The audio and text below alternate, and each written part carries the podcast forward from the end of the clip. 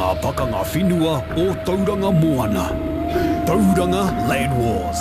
So in Tauranga, before the Battle of Gate Pa, during the Waikato War period, there were roughly, broadly, three main political groups of Māori living in Tauranga at the time. There were Kingites, and there were Queenites, and there were the rest. Now the Kingites were the Māori who supported the Māori king, who at the time was King Tawhiawa. There were also the Queenites who supported the Pākehā Queen and supported most of the actions that a lot of the Pākehā were doing at the time.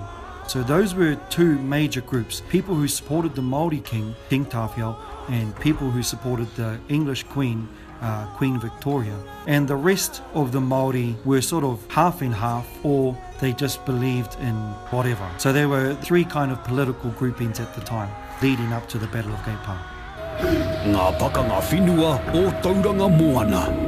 Tauranga Land Wars.